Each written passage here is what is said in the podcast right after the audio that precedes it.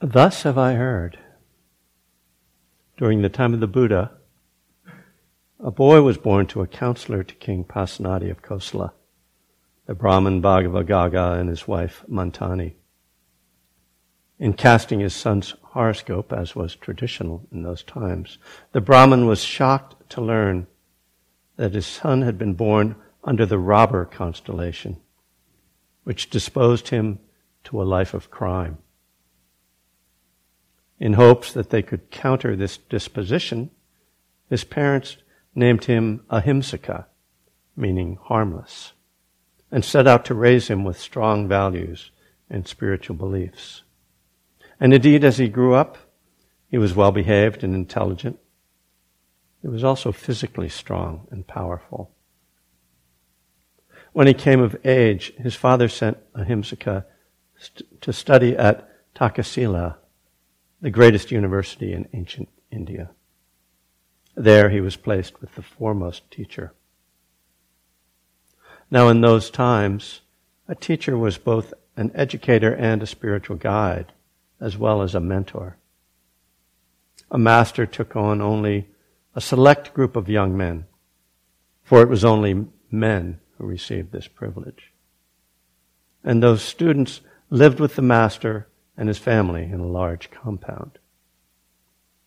Ahimsaka was welcomed into the family and soon became a favorite. The master's children loved him for his playfulness, and his wife appreciated his helpfulness. Soon Ahimsaka proved himself as a student as well. He excelled at both the academic and spiritual studies and became the master's favorite. Uh, Ahimsaka, while he missed his parents and lived happily in his new home, was loved and respected by all. Or almost all. For although Ahimsaka excelled at his studies and charmed the family, his fellow students resented his rise. Why was this newcomer getting all the attention? They asked each other. What made him so special? Maybe he deserved to be brought down a notch or two. And so they began to think about ways to bring Ahimsaka's downfall. Then one day, when they saw Ahimsaka helping the master's wife with the chores, it came to them. This wife was much younger than the aging master who had lost his first wife years before. And the master was not unaware that he didn't deserve such a beauty and knew that she had married him because of the comfort and protection he could provide. So he was jealous of any young men to whom she gave attention. But not Ahimsaka. No, Ahimsaka, he knew, was a good young man, devoted to the precepts and to his studies. But one day, he received an anonymous letter telling him to watch Ahimsaka and his wife.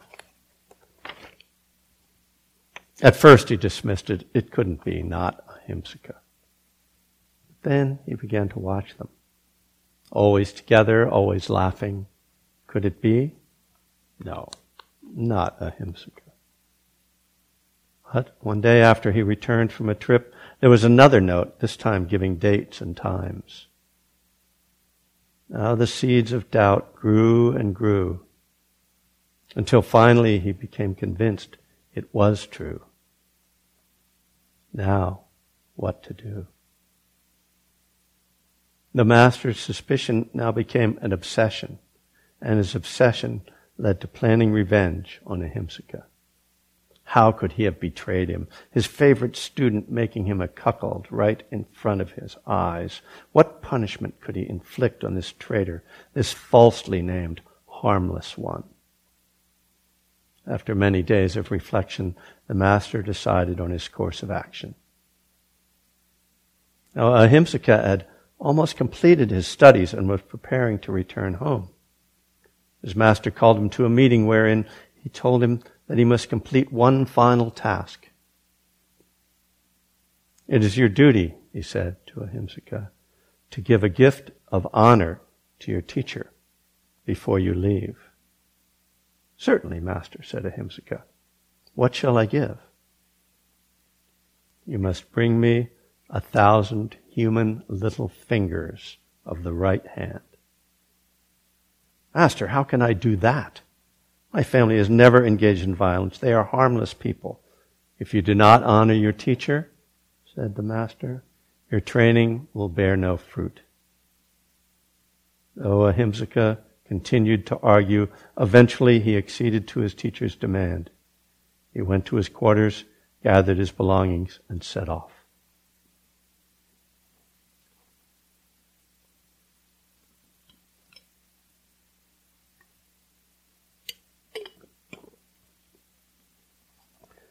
We'll never know what was in the mind of Ahimsaka at this time. Was he horrified? Or perhaps the underlying power of the robber's constellation had been aroused. Perhaps some primal bloodlust had been awakened. Certainly we know that he was devoted to his guru, perhaps too devoted. Whatever his feelings, we know that he gathered a set of weapons, including a broadsword, and set off for the Jalini forest in his home country of Kosala. There he lived on a high cliff where he could observe the road below. When he saw travelers coming, he would pounce on them, slay them, and cut off a finger.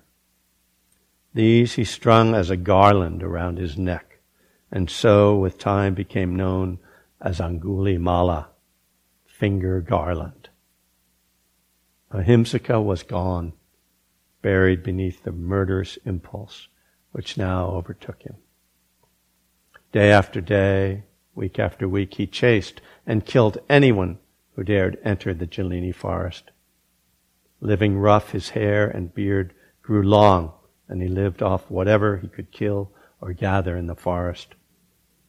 Over time, he came more, became more like one of the wild animals of Jalini, powerful, ruthless, and deadly and less like the humans he killed. By now, people had ceased to even enter the forest, so Angulimala started to attack the surrounding villages, unstoppable in his strength, strength and energy. Soon the people clamored for King Pasenadi to capture and put the murderer to death. Although no one knew the true identity of Angulimala, his mother, Mantani, intuitively sensed that it was her son. Ahimsaka, who had never returned from his studies at Takasila. She shared this belief with her husband, he told her if that was so, then he had no use for such a son. Let the king's men kill him. But a mother cannot let go so easily. So she set out to find him to convince him to give up his evil ways and to come home before he was captured by the king's men. By now, Angulimala had accumulated 999 fingers, needing just one more to satisfy his teacher. At this time, the Buddha, now in his 20th year of teaching, surveying the world with great compassion, became aware of Angulimala he realized, in fact, that Mantani was approaching the Jalini forest and that she was about to become Angulimala's 1000th victim. Now, matricide is one of the heinous crimes that produce irreversibly an immediate rebirth in hell. The Buddha also knew that Angulimala's karma, though so much harmed by his murderous ways, was ripe for awakening because of his past spiritual work.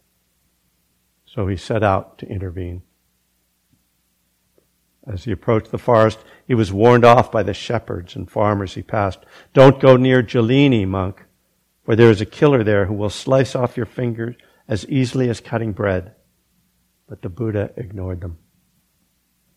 From his lookout, Angulimala saw his mother approaching, and though some part of him recognized her, his urge to complete his task and perhaps his own violent nature swept him forward. But then he saw the Buddha, perhaps an even easier target, a peaceful monk, and he veered off to chase him.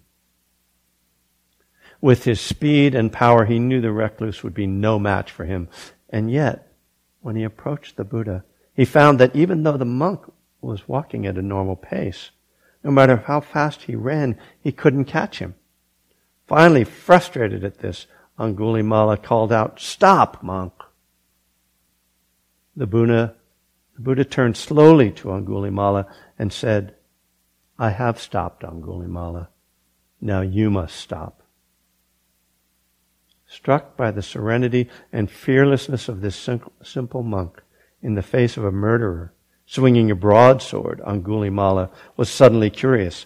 How is it that you have stopped and I have not? he asked.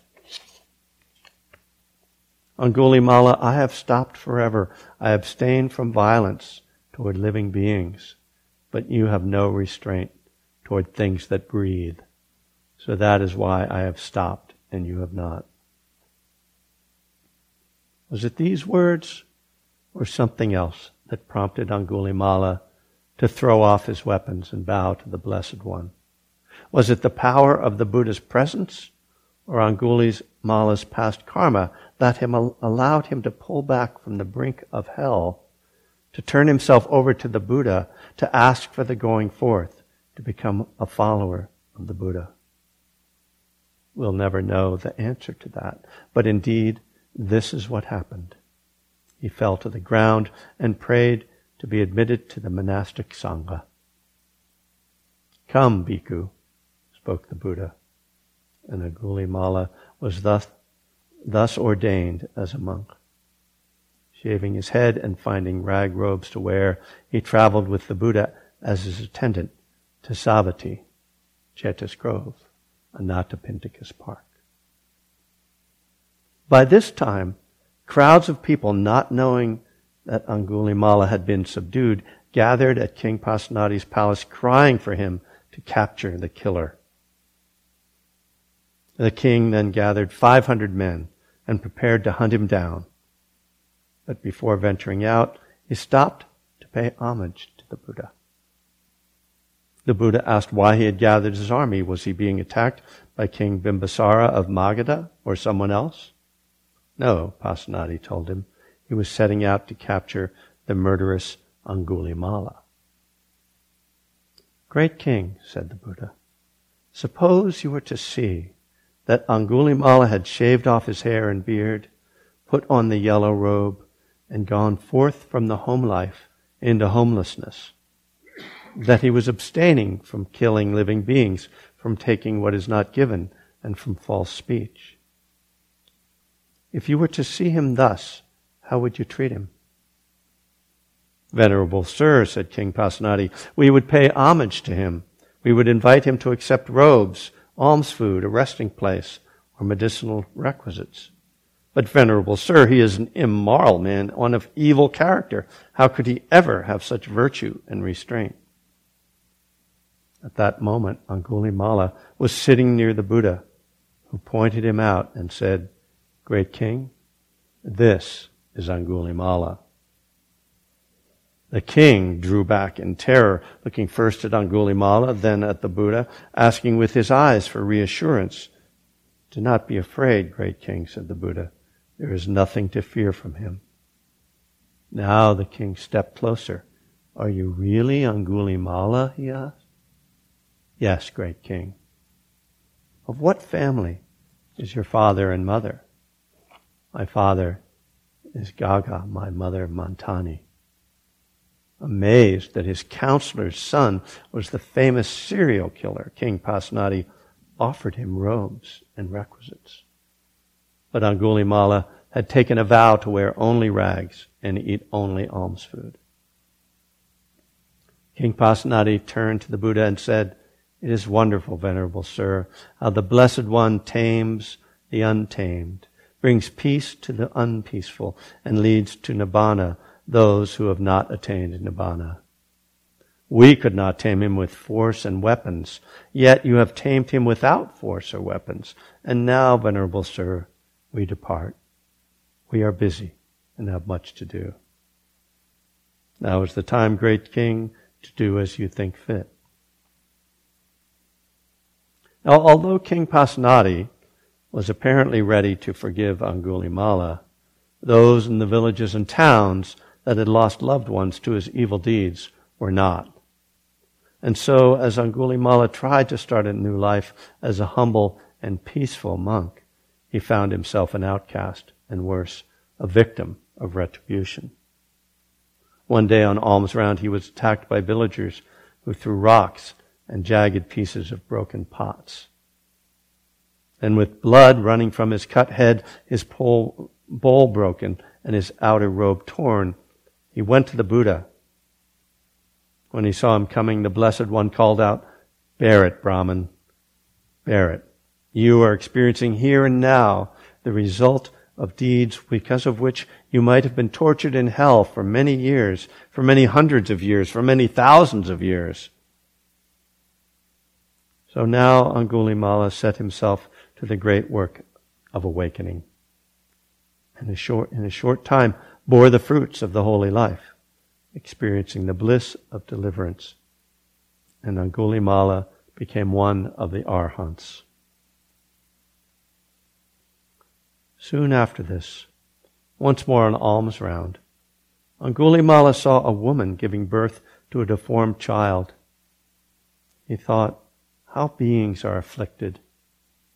How beings are afflicted. When he returned to the Buddha, he asked what he could do to help this poor woman and her child. And the Buddha told him, Go back into Savatthi and say to that woman, Sister, since I was born, I do not recall that I ever intentionally deprived a living being of life. By this truth, may you be well, and may your infant be well. Venerable sir, said Angulimala, wouldn't I be telling a deliberate lie? For I have intentionally deprived many living beings of life. Then go back to Savatthi and say to that woman, Sister, since I was born into the noble birth, I do not recall that I have ever intentionally deprived a living being of life. By this truth may you be well, and may your infant be well. Angulimala did as the Buddha instructed and the woman and infant were healed. His words are used today as a healing chant for pregnant women. And so Angulimala, the murderer, became the protector of women and children. This is one of my favorite suttas. I've embellished it a little bit only, actually, the only part, most of this, as far as we know, whether Angulimala's historical character or not, he's, the way he's recorded, it seems that there was certainly someone like him. And Bhikkhu Bodhi even has a whole chapter in his book on the great masters. Actually, I have here, I'm going to read a little bit of it. The great disciples of the Buddha, uh, a chapter devoted to him. The one thing that I tweaked for narrative purposes, though, is that it says that the, the, what the students of the, his master said was not that he was having an affair with the master's wife, but that he was trying to usurp the master's position uh, as his power. But I thought, I always think that adultery is, you know, a, a better motivation. It's just, it's a classic motivation. So.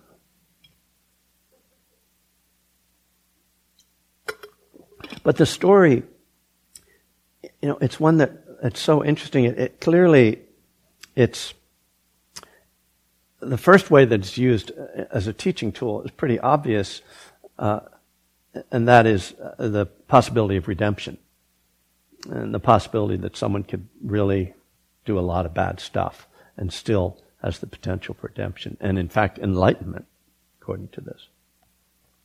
And and so it's often kind of uh, given as a teaching for people who feel maybe they're not worthy of awakening or of, you know, that they, sh- you know, they feel they're carrying too great a burden of guilt in their lives. Um, and you know, so in the in the recovery world, where I, I, do a lot of my teaching with people in recovery, as I said, um, this is a, a popular, a popular one, popular story.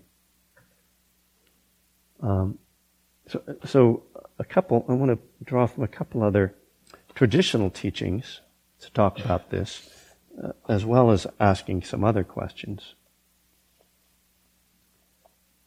In the um, in the Anguttara Nikaya, there is a a sutta where we get, we get a direct kind of teaching from the Buddha about his attitude about um, about forgiveness and, and about um, if you do something wrong, how you can uh, make amends for that. And actually, amends is a word that, you know, if you know the 12 steps, shows up in the 12 steps. And, and for years I was trying to find that word in the suttas, and it was only when I came upon this sutta in the Anguttara Nikaya that I found the actual word amends. And what, this is a much simpler story, sort of an odd one in which Sariputta, one of the Buddha's uh, chief disciples, uh, goes off.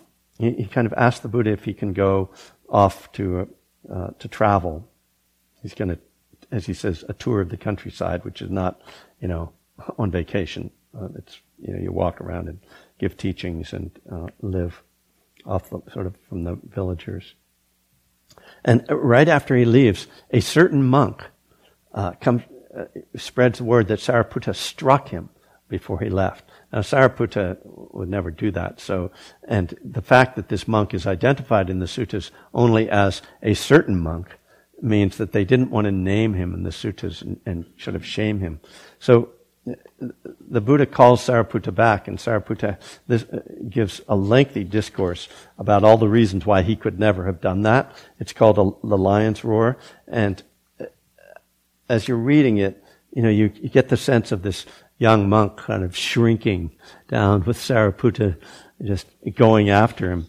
But at the end of it, uh, the the monk, the the certain monk says uh, to the Buddha, Bhante, I have committed a transgression in that I so foolishly, stupidly, and unskillfully slandered the venerable Sariputta on grounds that are untrue, baseless, and false. Bhante, may the Blessed One accept my transgression, seen as a transgression for the sake of future restraint. In other words, I'm sorry. They, they go on and on a lot of times in the suttas that they weren't in as much of a hurry as we are these days. So the Buddha re- repeats all the same things back to him. Surely, Bhikkhu, you have committed a transgression in that you so foolishly, stupidly, and unskillfully slandered the Venerable Sariputta on grounds that are untrue, baseless, and false. I mean, the redundancy is just it's funny to me. But since you see your transgression as a transgression and make amends for it in accordance with the Dhamma, we accept it. For it is growth in the noble one's dis- discipline that one sees one's transgressions, one's transgressions as a transgressions, making amends for it in accordance with the Dhamma and undertakes future restraint.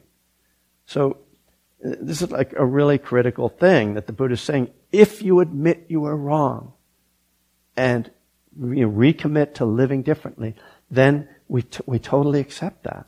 And, and that's a beautiful thing to me uh, in the Buddha's teachings. It's not like, oh, you've got to wear this sort of scarlet letter for the rest of your life because you did something. It's like, no, you've, you've admitted your mistake. And the end of this is also one of my favorites. The Blessed One then addressed the Venerable Sariputta. Sariputta, pardon this hollow man before his head splits into seven pieces right there. I will pardon this Venerable One, Bhante, if this Venerable One says to me, and let the Venerable One pardon me. So, uh, uh, you know, it's a much simpler story than Angulimala, but, but making this point that, again, that forgiveness is, is, um, you know, available the teachings in that, that kind of direct way that uh, it's just that honesty, just that integrity, which is part of the, the monastic code too, that the, the monks, the, at least in the Theravada tradition, I don't know, Mahayana, you, in the, in a monthly basis, they make, they go through their precepts and then they confess any bro- precepts that they've broken for the month. You guys do that? Of course, you don't break any precepts. So. Don't say anything. So a few a few other things that uh, that I think I'm curious about in this sutta. Um, you know, how are we to take this idea of a, the robber constellation? You know, uh, nowadays, you know, we kind of other. I mean, there's people who believe in astrology, but for a lot of scientifically minded people, it's kind of like you know, we kind of question that, like, was this kind of fate? Um, you know, was this was just just a way of explaining away people's tendencies? The and I suppose I, I don't know anything about Indian astrology, but does anybody here know about that? Because I know they have a different form of astrology, and that and that it's very important. I, I think that even today people have their their chart done, and that's part of the way that they match up couples and stuff. I don't know. Anyway, I'll I'll move on from that one. this is just like my reflections on the sutta, okay? And I'll be I'll be looking forward to hearing your thoughts on it too. So, uh, as I kind of mentioned in my little uh, story of this, uh, there's this question. Okay, you know, wh-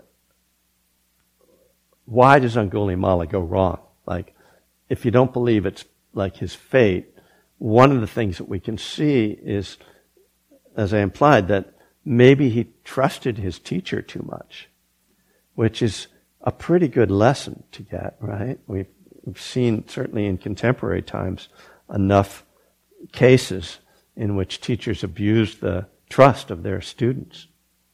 So that, that brought to mind for me what's known as the Kalama Sutta, which is the sutta where the Buddha is kind of challenged by uh, this clan, the Kalamas, uh, to sort of tell him why uh, they they ask him why they should believe him or why they should believe anybody because they say let me read this, read this from the sutta. He says, it says, uh, Bhante, there are some ascetics and Brahmins who come to Kesaputta. This is their town. So the ascetics and Brahmins just means they're like spiritual teachers who come. They explain and elucidate their own doctrines, but disparage, denigrate, deride, and denounce the doctrines of others. Sound familiar? You know, my teaching is the right one. Those other people are wrong. Very typical. They say, We are perplexed and in doubt as to which of these good ascetics speak truth and which speak falsehood. And I, I love the, the Buddha's response is, it is fitting for you to be perplexed, Kalamas, fitting for you to be doubt, in doubt. Doubt has arisen in you about a perplexing matter. So then he goes through this teaching. He says, do not go by oral tradition. And of course, in those days, most of the spiritual teachings were oral, by lineage of teaching. So my teacher was this master and that their master and sort of the lineage, you know, that gives you authority. He's like, don't go by that. By hearsay, well, that's what everybody says.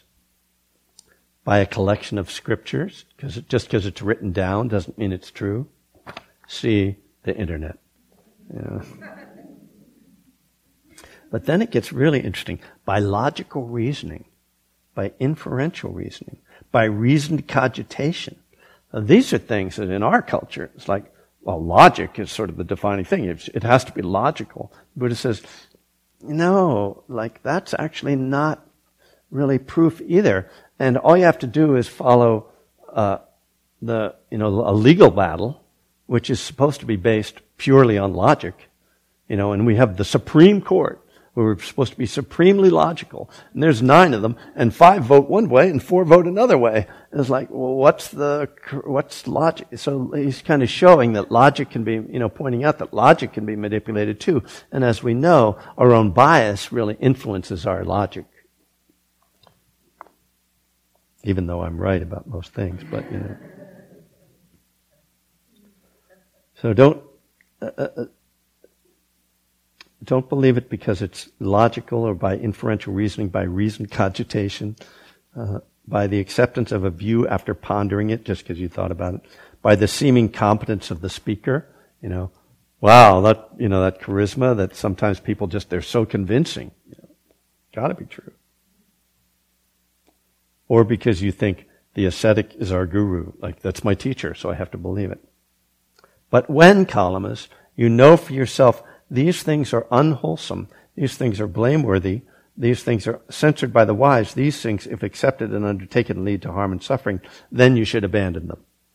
So, if they if they lead to harm, if they're if they're unwholesome, blameworthy, you should abandon them. You shouldn't follow them. And then he says just the opposite uh, about positive. He says, "But when you know for yourselves these things are wholesome, these things are blameless, these things are praised by the wise, these things, if accepted and undertaken, lead to welfare and happiness, then you should live in accordance with them." And th- then he, uh, and this is particularly uh, relevant to uh, Angulimala, he says, Kalamas, a person who is full of hate, overcome by hatred, with a mind obsessed by it, destroys life, takes what is not given, transgresses with another's wife, and speaks falsehood, and he encourages others to do likewise, will that lead to his harm and suffering for a long time? Yes, Bhante, they all say. So, it's just, you know, this idea that rather than, oh, my teacher said I should cut off a thousand fingers, and he's my teacher, and I believe him because he's my teacher, you know, rather you kind of ask yourself, well, is this going to harm thing? You know, this is fundamentally immoral. Apparently, Angulimala was not exposed to the Kalama Sutta before he got involved in those activities. So a couple other things just I want to comment on because uh, I, again, I, I, think there's a lot in this sutta. As I say, I mean, there's sort of the obvious redemption story, but um, like again, in our culture, King Pasenadi's response is kind of incredible. I, I, that's one of the things that really stands out for me about the sutta. That here's this guy who's like known to have killed all these people, and the king who's like powerful enough to just have him taken away. You know, he tr- he believes in the Buddha so much. He trusts the Buddha so much that he bows down. You know, he offers to take care of Angulimala. You know, that's you know we have the idea of a sanctuary. You know that someone can, you know, maybe get protection in a in a church, or, but but the idea that uh, just because this person has become a monk, that that's the level of respect that uh, King Pasenadi has. And and I've heard stories like this, contemporary stories, uh, that there are uh, things like this still happen in Thailand somewhat. Although uh, I've also understand that Ajahn Chah, who is Jack Kornfield's uh, teacher, the famous Thai forest monk, sort of wouldn't allow this because it's apparently like some people would kind of, when they're trying to get away from uh, the cops in Thailand, like, go to the monastery, quick, ordain. You know? So, uh, the, I mean, we have to, you know, a certain amount of, uh, when you get into the suttas, when you really get into the traditional early Buddhist teachings, there's a lot of stuff that's not entirely, you know, believable, at least scientifically believable. For instance, the fact that the Buddha, and we, this is not the only time this happens, the Buddha is said to have had this sort of capacity with his mind to look out and see who needs his help today. It's kind of his, you know, where can I teach today where people, and that he, you know, it's kind of brushed over in the sutta that he just, he knows that Angulimala, you know, he knows his karma and he knows that he's going to kill his mother and he knows that he's ripe to, for awakening. All of that is, that's a lot to, to, um, take in. Um, but, but that's how the Buddha is viewed. And I don't, one thing I, I don't, uh, really dismiss anything anymore that I read in the suttas, even if it doesn't make sense to me, even if it's not logical. uh, but I don't. I also don't like necessarily believe it, or maybe I'd be wearing robes too. You know, if I were fully bought in. I know we could talk about that later. I want to find out how bought in you are. Um, but I, because, I mean, there's a couple things going on, right? You've got this oral tradition that was passed down and that was, had a certain, uh, you know, it comes out of a time when people's understanding of consciousness uh, is different. You know, just their whole view of life and, and, uh, how things work. You know, there's not this sort of scientific method. Uh, so, so maybe they just, this is just like how they tell the story, you know. On the other hand, I don't know. You know, the Buddha was pretty amazing, it seems. You know, I, I don't, I'm not willing to say the Buddha couldn't do that. You know, uh, that he, that he didn't have this capacity. Cause I don't, you know, uh, one of the mistakes I think we make is to think that, well, if, you know, my mind isn't capable of that, so then no mind is capable of that. It's like, well, you know, I can't run, um, you know, a hundred yard dash in ten seconds either, but that doesn't mean nobody else can do it. Um, so I, I, try to keep my mind open, even though I kind of I probably lean towards the it's it's magical, uh, you know, coming more out of a mythical culture. Um, but even the way you know the the Angulimala kind of gets enlightened right away too is, uh, but but again, I mean that's not as unbelievable because the uh, it's really it's clear that that people, you know, their potential for spiritual awakening uh, is kind of unknowable and can happen very fast. I mean, uh, I think Eckhart Tolle's story is a really good one for that.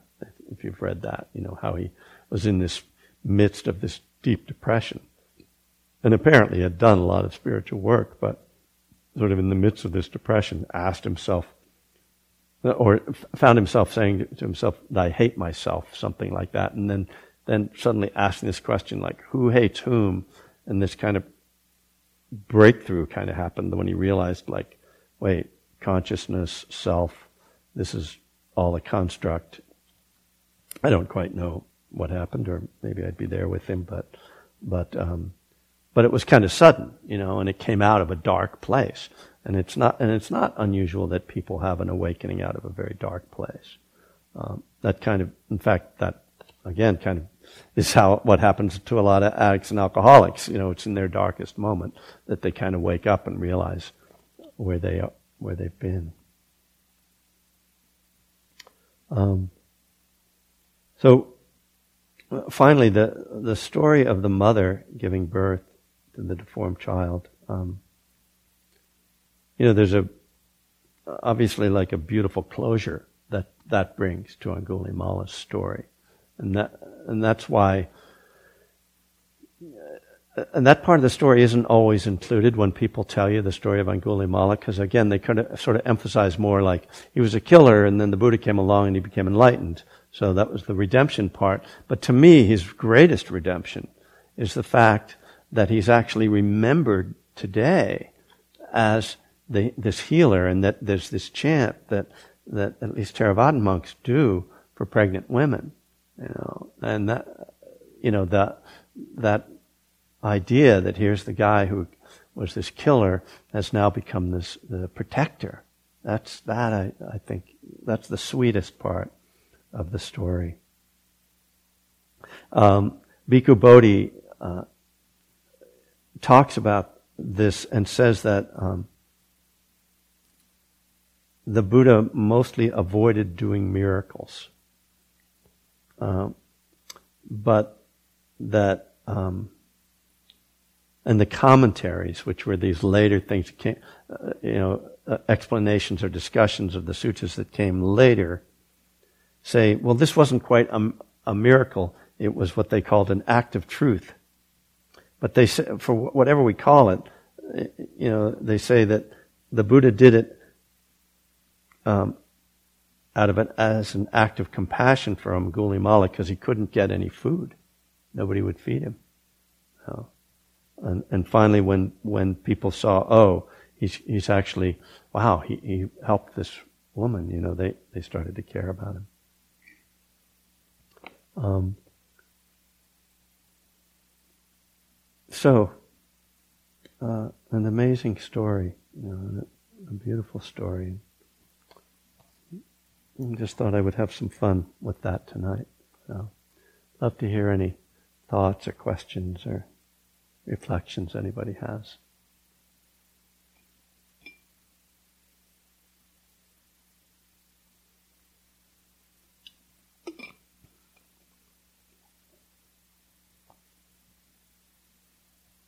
Yeah.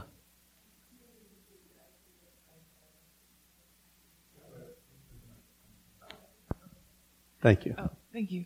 Um, I'm I'm intrigued as you were by the uh, the connection of astrology to fate and destiny, mm-hmm. and how we are more logical and scientific as a whole, but a lot of us do kind of subscribe here and there to astrology. Mm-hmm. And I'm wondering how that maybe reflects on um, our own, like how he was, a, you know, ended up being a killer and did those things and then transformed himself completely and became a protector.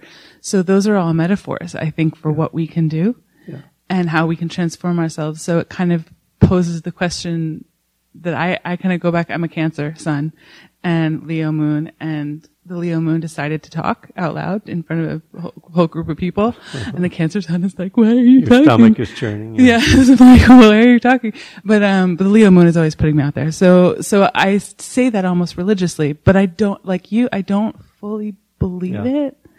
So I guess the question is if there is kind of a fallacy to the, you know, ultimate truth of astrology, how is it we just magnetize back there and go back there? And does that make sense? Like we. Yeah, I'm, I, I'm not, I, not sure I can speak to that as any oh. kind of an expert. I mean, I, I you know, um,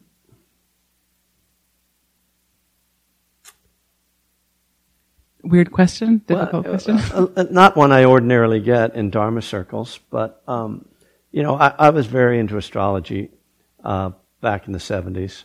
Had yeah. my chart done several times, like a computerized version and various things. And yeah, one time, an astrologer told me I was going to be a writer. I was mm-hmm. a musician at that time, and I was like, "Oh yeah, I write songs already." She was like, "No, you're going to be a writer."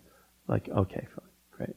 And uh, now, you know, I've published five books, so that's fantastic. But you know, I, I don't, you know, what I think is that if astrology has any value, it's kind of pointing out these potentials.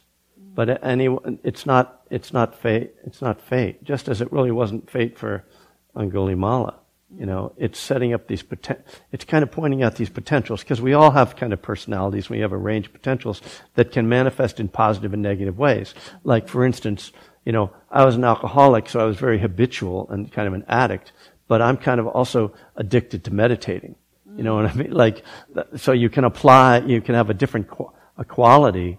Like if you're like a really critical person, you can be somebody who's really annoying because you're criticizing all the time, or you can be somebody who's very thoughtful because you like see through like misguided ideas. So it's all about. It, it, that's what I see as sort of the value of looking at something, framing yourself in that way. And uh, these days, it seems like it's um, the uh, What's the thing that people do now that's that's the one. And because I like came to that too late, I was like, I'm not signing up for another one. You know, I'll just take the Meyer Briggs test, and you know. Oh yeah, Meyer Thank you. Thank you. Yeah. Yeah.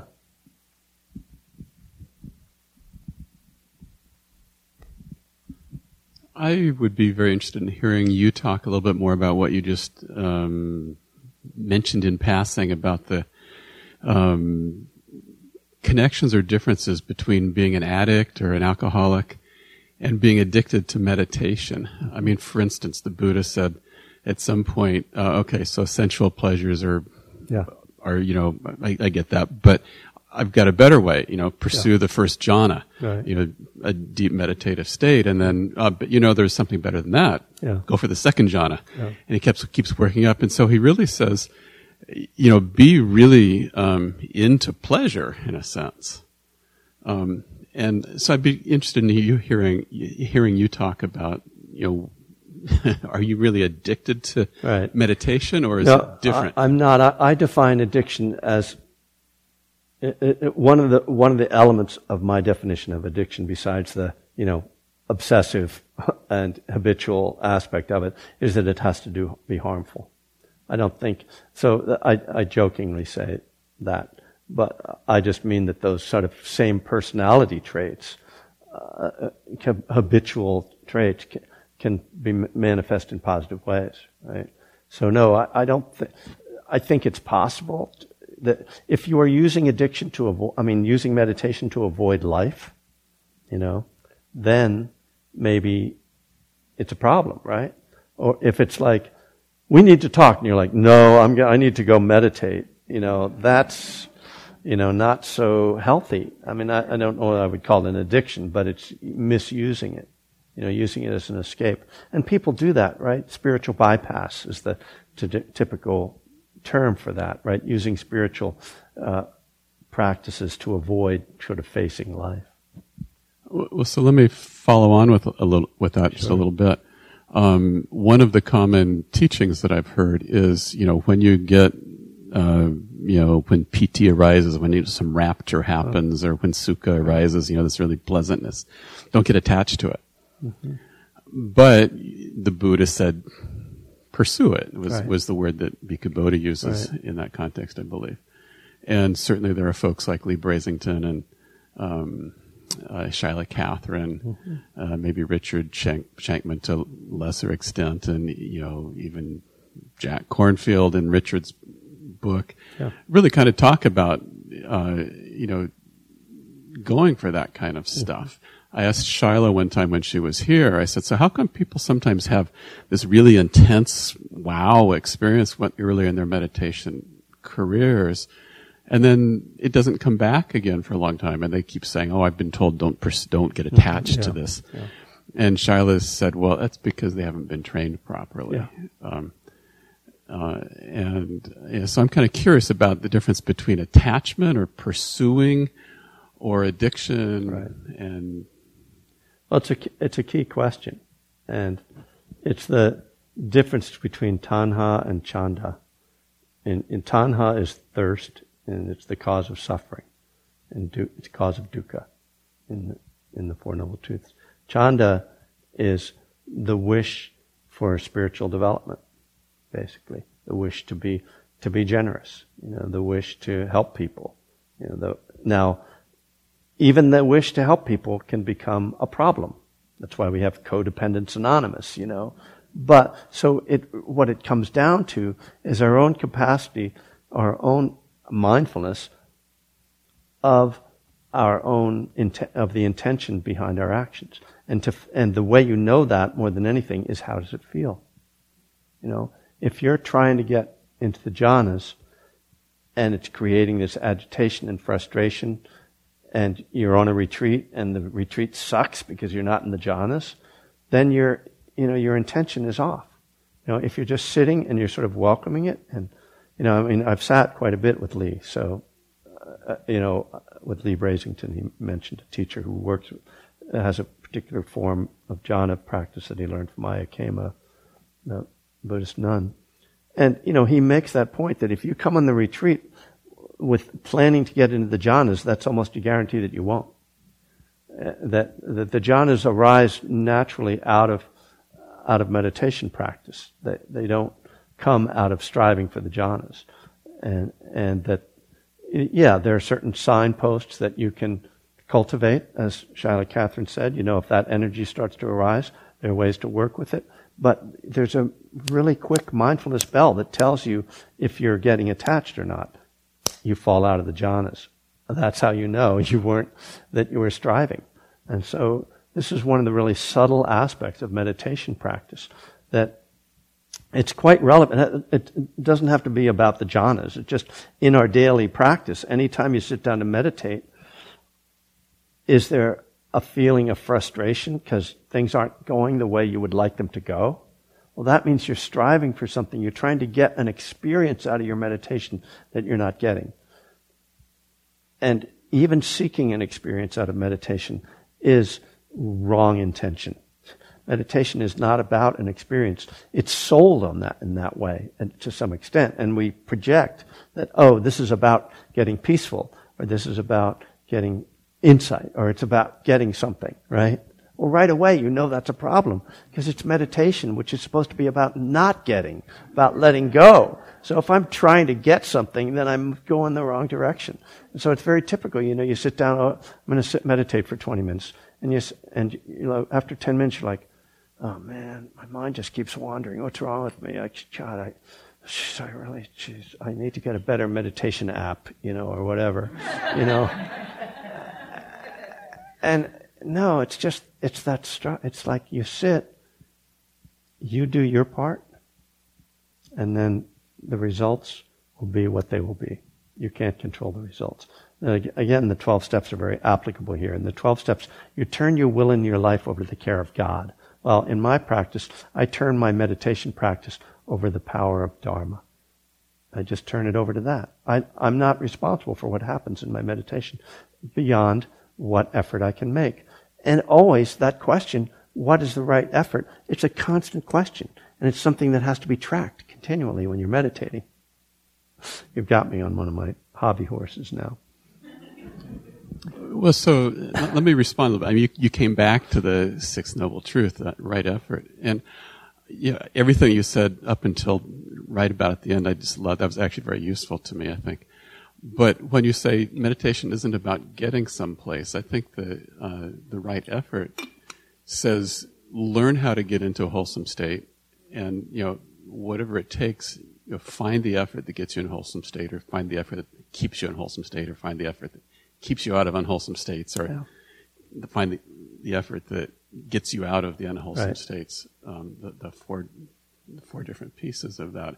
So to me, I read that as being it is about we should be you know pursuing was the word I said earlier, but the we should find the effort that gets us into a better space without. Yes, but it's the nature of that effort. And the word effort is a problem already in meditation. I taught a retreat recently, and on retreat, effort is like one of the biggest issues. And at a certain point, what I said to the retreatants was 90% of right effort on this retreat is signing up for the retreat, coming to the retreat, and following the schedule.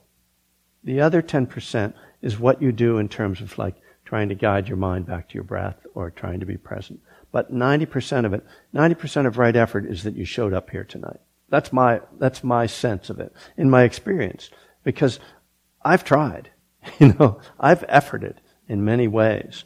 And what I've found is that no matter what I was, thought I was doing, stuff happened in kind of like Angulimala, like it happened. Karma ripens, just the karma of a peaceful meditation. It ripens in a given moment, not because I'm really trying hard to let go of a thought or I'm really trying hard to be with my breath.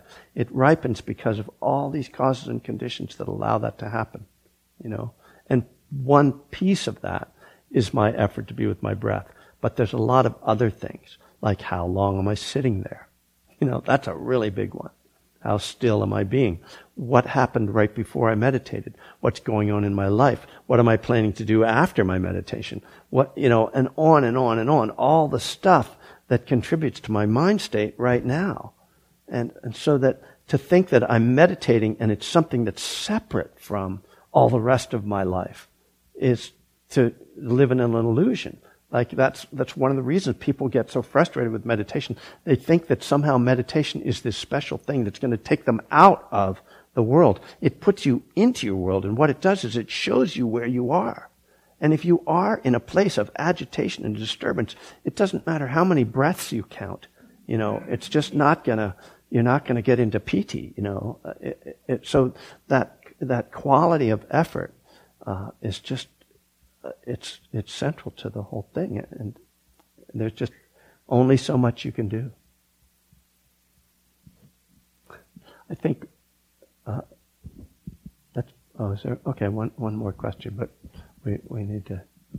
We I'll be fast. Um, dedications. The thing that struck me while you were telling the original story was the repetition of taking what is not given And in light of what we're just talking about right now, I think that's the thing, is that all kinds of striving and effort is taking what's not given. That's a nice way of putting it. That's interesting, yeah. Thank you, I like that. Or it's sort of asking for what's not offered. yeah. All right, so let's, um, thank you, uh, thank you everybody. Thank you for the questions. Great question. Um, just, I know often people will come up, uh, especially when I'm somewhere like this where people don't know me, and ask me what my name was. So I'm going to tell you again that my name is Kevin Griffin. And I can be found. If you Google Kevin Griffin, you'll either get the lead guitar player for Better Than Ezra or me. We, we kind of com- compete for the top two spots. And, and the fact that I'm a guitar player also confuses the matter, but, but you can find me on the internet and all my books and all that. So, and I, and I actually teach here the fourth Tuesday of each month. Uh, I was here two days ago. And then the second Friday of each month at Spirit Rock. So I have Dharma and Recovery for anybody who's interested in that topic. So we'll uh, do the dedication of merit. This idea that uh, this is another way in which Buddhism sort of suggests not holding on to anything. So any benefit that comes from our practice together is dedicated to, to all beings, and to this case, to a few particular beings. So dedicating merit to Carol for de- her depression. And dedicating merit to a father who is struggling with alcoholism.